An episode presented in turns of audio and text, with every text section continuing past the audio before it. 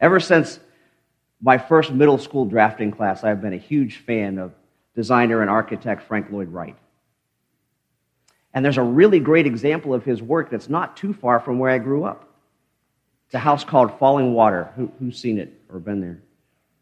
Okay, maybe you know it. So it's designed by Wright in 1935 and built in southwestern Pennsylvania, about 40 miles or so southeast of Pittsburgh, as a weekend home for the Kaufman family. The Kaufmans, of course, are the folks that own Kaufman's department store in Pittsburgh, and it's an absolutely incredible place.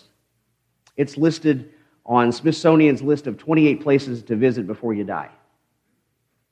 It's also named by the American Institute of Architects as, and listen to this, the best all-time work of American architecture. That's a pretty big label. Now, if you've ever been there or if you've ever seen pictures of it, the home was built partly over a waterfall on Bear Run in a section of the Laurel Highlands in the Allegheny Mountains. And the location of the place is really the key to its beauty. But it also created a huge problem because the building site that was selected wasn't large enough to provide a foundation for the size of house that Wright normally built. And in addition to his original design, Mr. and Mrs. Kaufman requested some additions of their own, like they needed to have separate bedrooms. They needed to have an extra bedroom for their oldest son. They needed extra guest space so they could invite all these folks they wanted to come up there and see their house. And as the project started to continue to develop and to mushroom with all these changes and all these additions, finally a heated argument broke out between the architect, the owners, the contractor, and the on-site engineer.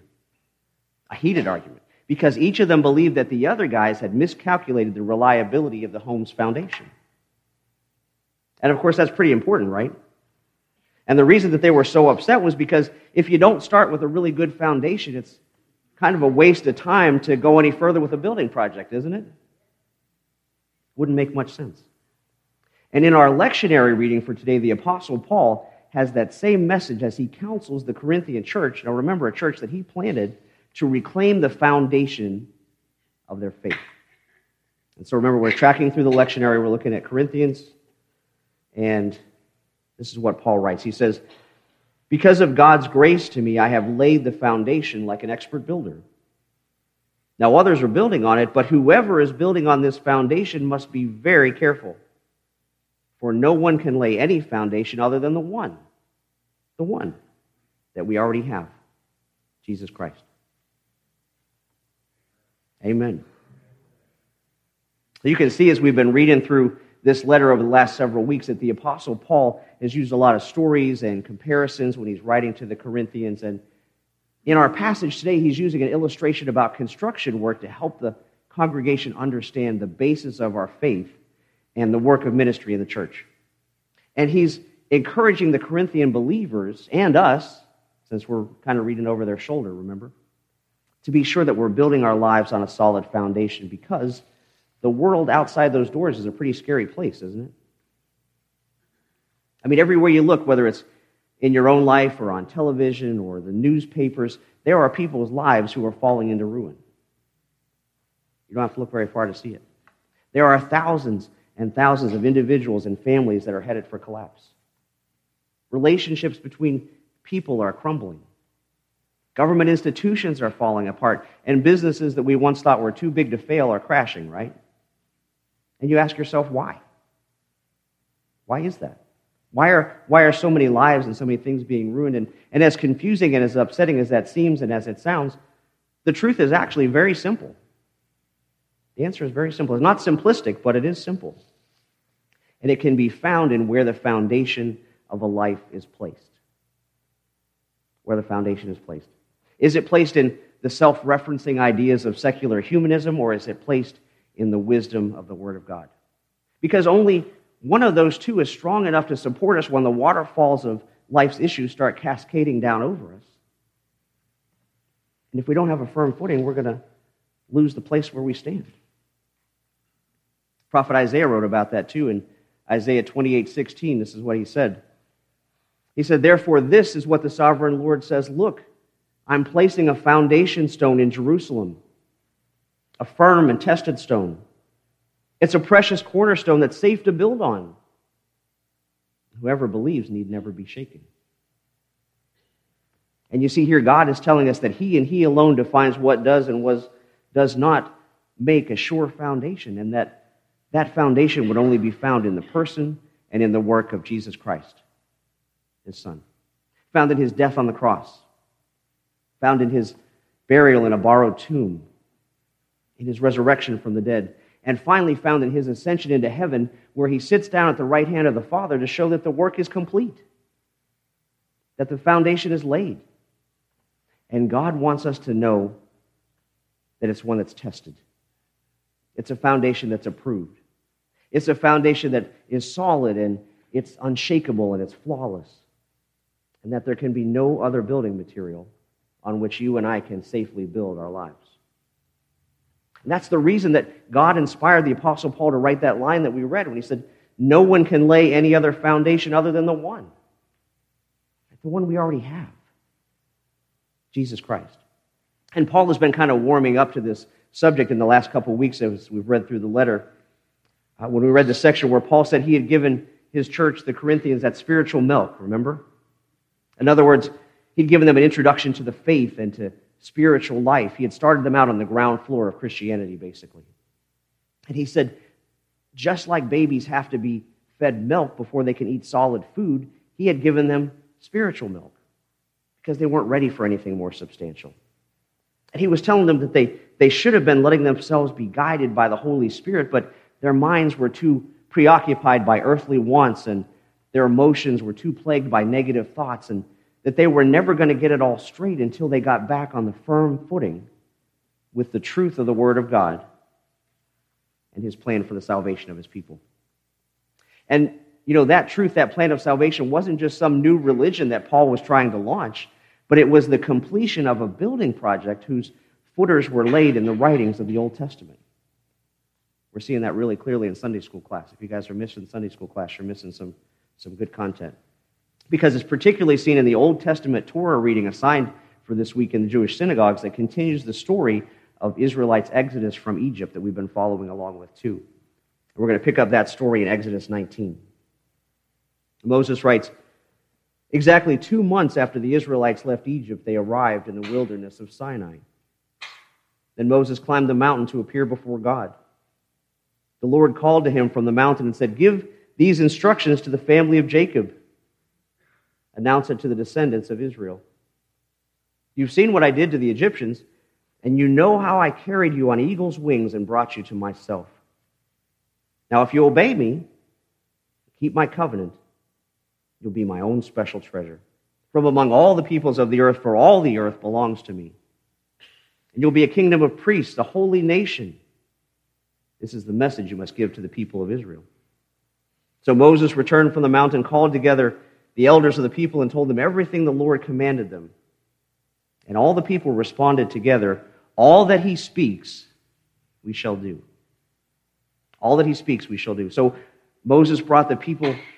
They answered the people back to the Lord, and the Lord said to Moses, I'll come to you in a thick cloud, Moses, so that the people themselves can hear me when I speak to you. And then they'll always trust you. On the morning of the third day, thunder roared and lightning flashed, and a dense cloud came down from the mountain. There was a long, loud blast of the ram's horn, and all the people trembled. All of Mount Sinai was covered with smoke because the Lord had descended on it in fire. Smoke billowed into the sky like smoke from a brick kiln, and the whole mountain shook violently. As the blast of the ram's horn grew louder and louder, Moses spoke, and God thundered in reply. And then God gave the people these instructions. I am the Lord your God, who rescued you from the land of Egypt, the place of your slavery. You must not have any other God but me. You must not make for yourselves an idol of any kind or an image of anything in the heavens, or on the earth, or in the sea.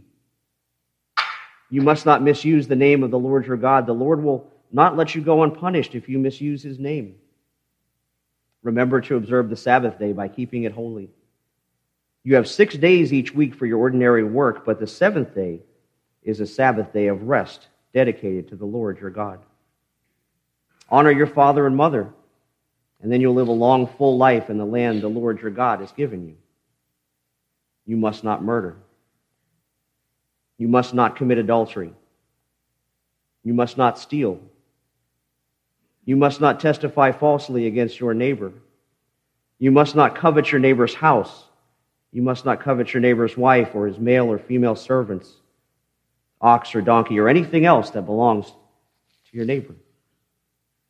And when the people heard the thunder and the loud blast from the ram's horn, and when they saw the flashes of lightning and the smoke billowing from the mountain, they stood in a distance and trembled with fear. And then they said to Moses, "You speak to us and we'll listen, but don't let God speak directly to us or we'll die." And as the people stood in the distance, Moses approached the dark cloud where God was. Can you imagine that scene? Can you picture that in your mind? So the book of Exodus tells us that God's people left Egypt immediately after that first Passover celebration. And they traveled for 44 days till the third new moon, and they set up camp opposite Mount Sinai, very near the place where Moses was originally commissioned by God to go get the people in the first place. And Moses climbs the mountain, and the Lord commanded him to tell the people, "If you will obey him and keep his covenant, he'll make you a kingdom of priests, a holy nation." So Moses goes down and delivers the message to the people, and they respond, saying, "I want you to listen to this." Their response was, "All that he speaks, we shall do." All that he speaks, we shall do. But if you were paying attention to the timeline of the reading, the people gave that reply without ever even hearing what the commandments were going to be yet. That takes some faith. I mean, would you ever sign a contract first and then have someone tell you the details later? Anybody here ever done that? I didn't think so. One commentator wrote on this, he said, "The Jews standing at Mount Sinai signaled their acceptance of the Torah and promised first to observe the laws of God and only afterward to learn what these laws were going to contain. But in that moment, they had such faith and confidence in the reliability of God and the foundation of his words to them that they staked their whole future on whatever God had planned for them." I like that. I'm going to read that again. He said that they had such faith and confidence in the reliability of God and the foundation of his words to them that they staked their whole future on whatever God had planned for them. Amen. And the story goes on to tell how on the morning of the third day the Lord thundered and then lightning and billowing smoke and fire and a mighty blast of the shofar horn. And then the Lord began reciting the spiritual and moral groundwork of his law, the Ten Commandments, so that all the Israelites could hear. And as soon as they hear the voice of God, they're terrified and they start crying out to Moses because they were convinced that they would literally die in the presence of this holy God.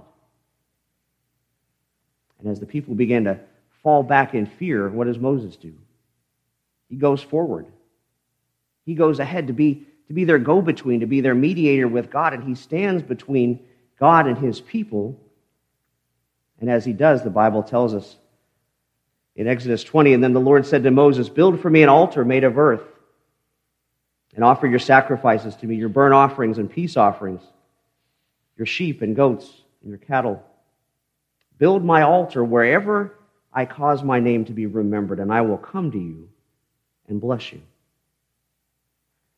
So now, given all these awe-inspiring sights and sounds on the mountain when God gave the Israelites his law, it's not hard to see why they were scared, is it? I'd be terrified. And it wasn't just from the spectacle that was around them. It was because of the turmoil that was going on inside of them when they realized they would never be able to keep God's law. It was from the fear inside of them. But guess what? That didn't come as a surprise to God, did it? It wasn't the first time he'd ever had an encounter with humanity, was it? I mean, like, he didn't bring them all the way out to Sinai and say, like, "Oh, I never thought about you guys breaking any of these laws. Well, now what am I going to do with you?" No. This was just one more brick in the wall of God's plan to repair the perfect creation that humanity had already destroyed. And he was giving a preview, a picture of his elaborate blueprint to do that. Hebrews 10 talks about that. It says, "The old system under the law of Moses was only a shadow, a dim preview of the good things to come, not the good things themselves. The sacrifices under that system were repeated again and again, year after year. but they were never able to provide perfect cleansing to those who came to worship. If they could have provided perfect cleansing, the sacrifices would have stopped for the worshipers. The worshipers would have been purified once and for all, and their feelings of guilt would have disappeared. That didn't happen, did it? You know, when our first parents sinned in the garden, they voluntarily separated themselves from God by breaking the one and only commandment that He had given them. Just one. And so brought on themselves the penalty of death, both physical and spiritual, right? The price of treason. But God in His mercy made a way for that broken fellowship to be restored. And He did it right then. Genesis 3:21 tells us, and the Lord made clothing from animal skins for Adam and his wife. So watch this now. When Adam and Eve sinned, God sacrificed one of His animals that He had just created to provide skin to make clothing for them. Not just to cover their physical nakedness, but to symbolically cover their offense and their transgression against the sovereignty of God. And then when Adam and Eve had children, what happened? They passed on that sinful nature because what else could they do? Right? Hung us all out to dry, right? You can't give something that you don't have, can you? You can't pass something on to your children that you don't have, and they no longer possessed either the innocence or the purity that they were created with. So their sons and daughters and every subsequent generation, right down to you and me standing here today, was born in sin. Cain and Abel were both aware of their sin. They both brought sacrifices to the Lord. But Cain's was unacceptable because he gave to God only what he wanted to give to God instead of what he knew God required. But his brother Abel's offering was accepted because it was a sacrifice from the firstborn of his flock. A little later, after the flood waters receded, Noah sacrificed from the few and precious animals that were left as an offering to God for the sins of himself and for his family. And in today's reading, God commanded the nation of Israel to perform specific sacrifices according to exact procedures laid out by Him so that the people could experience forgiveness. Because in the process of that animal sacrifice, the animal served as a substitute. It was a visceral reminder of the magnitude of our rebellion. You know, in other words, that animal died in the place of the sinner, where the sinner should have been, but only temporarily and only for those specific sins, which is why the sacrifices needed to be offered over and over and over again as a placeholder, as a token, a symbol, a foreshadowing of Christ's sacrifice on our behalf, providing the forgiveness that animal sacrifices could only illustrate, and serving as a sign to the Israelites and to us that true and lasting redemption was on the way. Not in the form of a great king, or a mighty warrior, or a wise teacher, but in a personal Savior. A personal Savior. One commentator said, when the Holy One spoke to the people of Israel at Sinai, each one of them felt personally spoken to by God. That's why the passage reads in the Hebrew singular tense, he says, I am the Eternal One, your God, who brought you, singular, personally, out of the land of Egypt, out of the house of slavery. And he continues, it's noteworthy that God identified Himself as He who delivered you from the land of Egypt. Did you ever think about that passage? It's really easy to just read right over it. Because instead of identifying Himself as the God that created heaven and earth, or identifying Himself as the God that's the ruler of the stars and the sea, or instead of saying He's the God and maker of mankind, He identifies Himself first and foremost as a Savior. As a Savior. He says, I am the Lord your God who delivered you. And He says that because the purpose of all creation is to demonstrate God's redemptive love, and to know Him as our Savior and our Redeemer. And that love is a really great lens to look at God's foundational commandments through, to look at the Ten Commandments through. One author summarized those commandments like this. I love the way he writes this. He says, the Ten Commandments can be summarized as, I am the Lord, your only deliverer, the one who loves you and chooses you. Love me exclusively. Regard my love as sacred. Rest in me. Honor your life and its history. Forsake anger. Abandon lust. Renounce greed. Abhor lying. And refuse to envy. That's beautiful, isn't it? And he's saying, know that you belong to me and that I love you, and then love other people the way that you've been loved. So creation then begins and ends with the redemptive love of God. That's the bedrock underneath. That's its base, which is exactly what the Apostle Paul was trying to get across to the Corinthians in talking about having Christ as our foundation. Remember that verse. Keep that in your mind this week. For no one can lay any foundation other than the one we already have, Jesus Christ. He's what holds it all together, right? In fact, he told us that himself in Matthew. He said in Matthew chapter 5, don't misunderstand why I've come. I didn't come to abolish the laws of Moses or the writings of the prophets. No, I came to accomplish their purpose. To accomplish it. I tell you the truth, until heaven and earth disappear, not even the slightest detail of God's law will disappear until its purpose is achieved. Until its work is done. Until the foundation was complete. And when did that happen? When did that happen? It happened in that dark moment on the cross when Jesus looked up and said, it is finished. As his sacrificial, substitutionary death pulled together all the elements of God's salvation blueprint. All of the Old Testament prophecies and symbols and foreshadowings in his completed work of redemption. So that we can, by faith, live as new creatures in Christ, resting on the solid rock of God's finished work in Jesus Christ. You know, the whole time I was working on this message, I kept thinking of an old hymn, one that I know you guys are going to know as soon as I start reading it to you. It goes, how firm a foundation, ye saints of the Lord, is laid for your faith in his excellent word. What more can he say than to you he hath said, to you who unto Jesus for refuge have fled? In every condition, in sickness, in health, in poverty's vale or abounding in wealth, at home and abroad, on land and on sea, as thy days may demand, shall thy strength ever be. Fear not, I am with thee, O be not dismayed, for I am thy God and will still give thee aid. I'll strengthen and help thee and cause thee to stand, upheld by my righteous, omnipotent hand. When through the deep waters I call thee to go, the rivers of woe shall not overflow, for I will be with thee, thy troubles to bless, and sanctify thee, thy deepest distress. And it goes on in that vein until you get to the very last verse, which is my absolute favorite. It picks up by saying, the soul that on Jesus has learned for repose, I will not desert to its foes. That soul, though all hell should endeavor to shake, I'll never, never forsake. You know, there's no question that the troubles and trials of this world and of our lives are fiery and painful at times, right? There's no question that they make a real attempt to shake the underpinnings of our faith.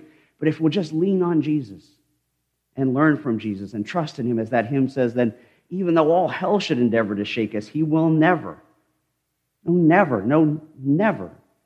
forsake us. And so as we close, I want to ask you, are you leaning on Jesus for that kind of support? Are you learning from him?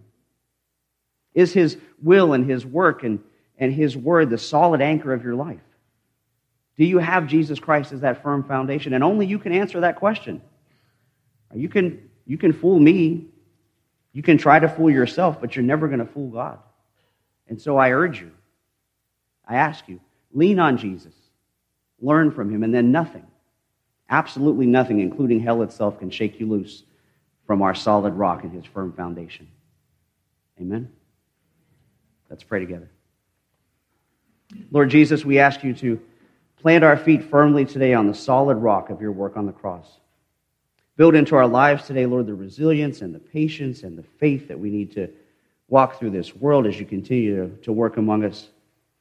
Reinforce in us, Father, everyday sound doctrine and prayer and hunger for your word, and bring us, Father, to that heavenly home that you're preparing for us. Father, I know even now that you're reaching out and speaking to hearts that you're calling to the kingdom, and I ask, Lord, that you would open eyes, that you would open hearts, that you would fill them with the power of your Spirit, and your presence would be so real, to each one of us, Lord, that we would reach out and say, yes, Father, we trust in your foundation, Jesus Christ, in whose name we pray. Amen.